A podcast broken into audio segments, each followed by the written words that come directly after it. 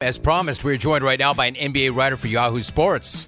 He is also the host of the Good Word podcast, as well as a host for Sirius XM Radio. Of course, I'm talking about Vincent Goodwill. Vince, good to have you back. What's up, man? How are you? What's going on, Jim? How you doing, man? Good, dude. Good. Appreciate you. So, help me break down the All Star Weekend, starting Vince with last night's garbage on the floor. Don't get me wrong, I got exactly what I expected, but I'll never get back those three hours. What did you make of last night's game? I'll never get back my whole weekend. you know what I mean? I think, Jim, I am as a basketball consumer and a fan before I'm even a media member. You know, you're, you're disappointed in the lack of care and lack of effort of the All Star product. Like there was a time, and I'm going into the Wayback Machine, but I'm not that old, Jim. You know what I mean? Like I'm not that old where I can remember games in the last decade, games two decades ago, where guys put forth some pride and some effort, not trying to hurt anybody. Jim, nobody's ever gotten seriously hurt in the All Star game. So guys coming out and putting forth very little effort and not understanding that they're standing on the shoulders of giants who have helped build this game. It's like they're cashing in on equity and not putting anything into it outside of social media. Like it's really, really disappointing. You saw Adam Silver. He was, you know, Adam Silver's been the player's friend from the time that he took over, and he looked like a disappointed dad yesterday. Well, you guys scored this. You guys scored all the All Star game points we could score. Have a good night. Like that's literally what he acted like. So the garbage, yeah, it's and usually I'm a guy, Jim, that I will take the side of the players. They are the product, but they can't just have this level of free reign and lack of care without any accountability. I agree, Vince. So, bottom line, I mean, what do you do to fix it, or is it irreparably broken? I don't know if it's irreparably broken, Jim. Um, and I know some guys have said, have whispered, well, if they paid us a little bit more.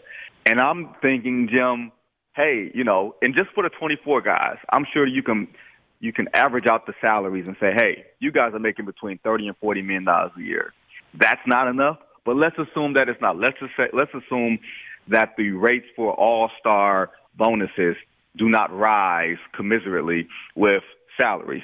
Okay, let's raise that. And then because you've opened the door because of this in-season tournament stuff, does that mean now that everything is going to become pay for play? I feel like that sets a bad standard. But if that's not the case, Jim, if guys aren't going to care, you can put one-on-one contests. You can put LED on the floor. You can have them go against AI robots it will not matter. exactly. They, they, don't care. They do not care. But but they did care about the in-season tournament and why they got paid. There was a cash incentive. So the money does matter. Vincent Goodwill is joining us. So it seems to me if you want that thing to work or work a little bit, throw some money at it like you do everything else. You know, I thought Vince, you wrote a really interesting column this morning on the weekend, but you also included your thoughts on LeBron contrary to popular belief, Vince, he is going to retire at some point. When he does retire, who does the NBA then hand the torch to? Jim, I don't know. And I think it's one of those things where the Ja Morant situation last year really highlighted the lack of American born superstars that the league can wrap its arm around. Because when you think about, you know, some of the All Star games and you think about who really doesn't care, you're talking about the guys who've never actually watched the All Star game growing up, that it never meant anything to them. And that's no fault of Luka Doncic and Nikola Jokic. They just grew up in a different ecosystem. So you can't really hand it off to them in that way if they don't take every aspect of being an ambassador of the game seriously. Maybe you hand it off to Victor Wembanyama. Maybe he's the guy. But you know what, Jim? You know what I say? If Cooper Flagg, and I know he's a high school kid, right? If Cooper Flagg can spend a year at Duke be the villain, come to the NBA and be the number one pick, why not? It's interesting. Like, do you think a guy, I mean, it's too soon to tell, Vince, but what we're talking about, the thing about LeBron, love LeBron, hate LeBron, whatever, he does kind of transcend the whole thing, right? So would that kid elicit the sort of reaction? Does anybody elicit the sort of reaction that LeBron does, good and bad? I don't know because the the prospect of how we look at brands, and by by brands I mean Duke, North Carolina, the college basketball system. There, even if you loved or hated it, you understood and respected that there were kids coming through the pipeline, and that there was a natural progression there. There was a connective tissue between not necessarily the prep scene, but from college and the NBA that you got to understand someone's story and you got to see them develop and watch them. You didn't have to love or hate them. You just had to know them.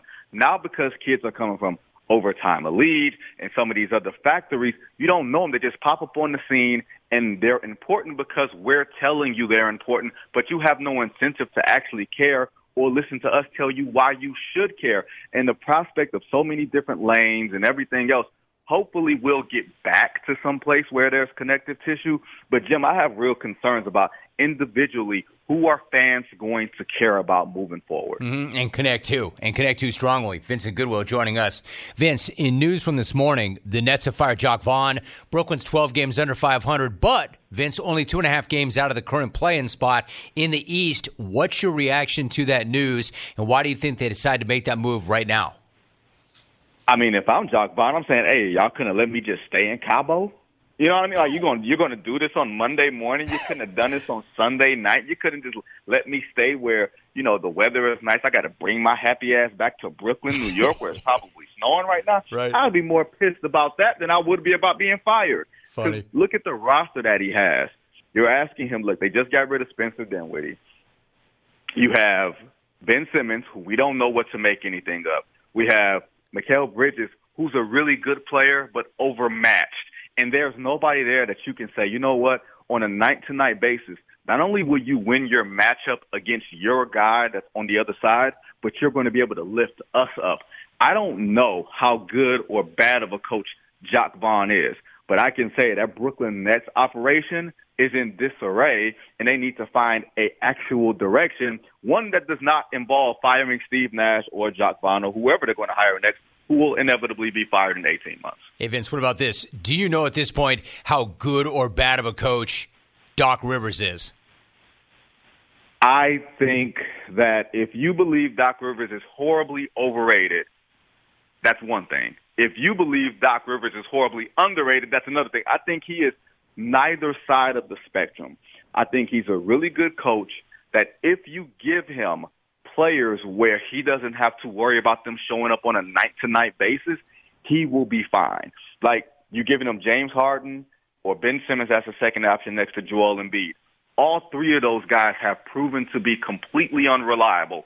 Chris Paul, from a health standpoint, completely unreliable. But when he didn't have to coach Kevin Garnett and Paul Pierce and Ray Allen because those dudes were self starters. Those dudes were motivated and nine times out of ten available. He was fine. So you give him Giannis, who we know plays hard. We give him Dame, who we know is hungry.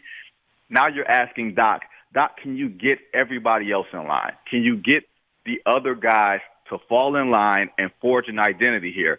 And I don't know about you, Jim. I don't know if I fear the Boston Celtics this season in that way. I think the Eastern Conference is a little more open than we think. Even though I think Boston is really, really good, I think in a seven game playoff series, a team that can tighten the screws on them might be able to get them. Oh, I agree with you. I think they're beatable. I don't think they're nearly as intimidating as they have been.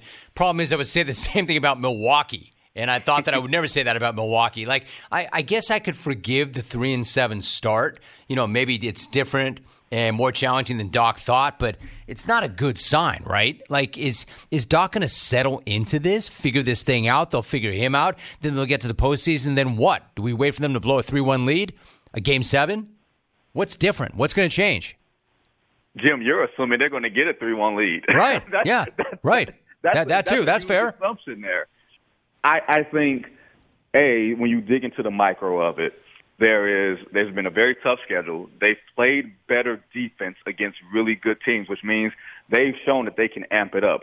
But there's not as many good teams throughout the NBA season for you to be able to establish these habits on a night to night basis that you can reinforce them throughout the playoffs. My fear with them is that they're just going to keep middling around and middling around because hiring a coach and changing everything midstream that's a really difficult thing to do. Bringing a coach in from the outside, not sliding a guy 12 inches over, but bringing in a new guy and starting over from scratch with a veteran team that was already starting from scratch. That's a lot of information overload for guys, and guys may be burnt out, and it may just not be the year for them unless maybe they catch fire. But I don't see the roster that says they'll catch fire. I see a roster that says, Giannis, if you're going to take us home, take us home. And Dame, if you're going to do it, do it. But I don't know if there's any other path for them, Jim, to get this done. He is an NBA writer for Yahoo Sports, also the host of the Good Word podcast, as well as a host for Sirius XM Radio. Coming off the All Star weekend and closing the show for me. Vince, great job. Appreciate you, man. Thanks so much. Hey, Jim, I'm trying to have as many jobs as you. Dude, you're there. You are well on your way, my friend. You got it. You got a lot of it. Vincent Goodwill joining us. Love it.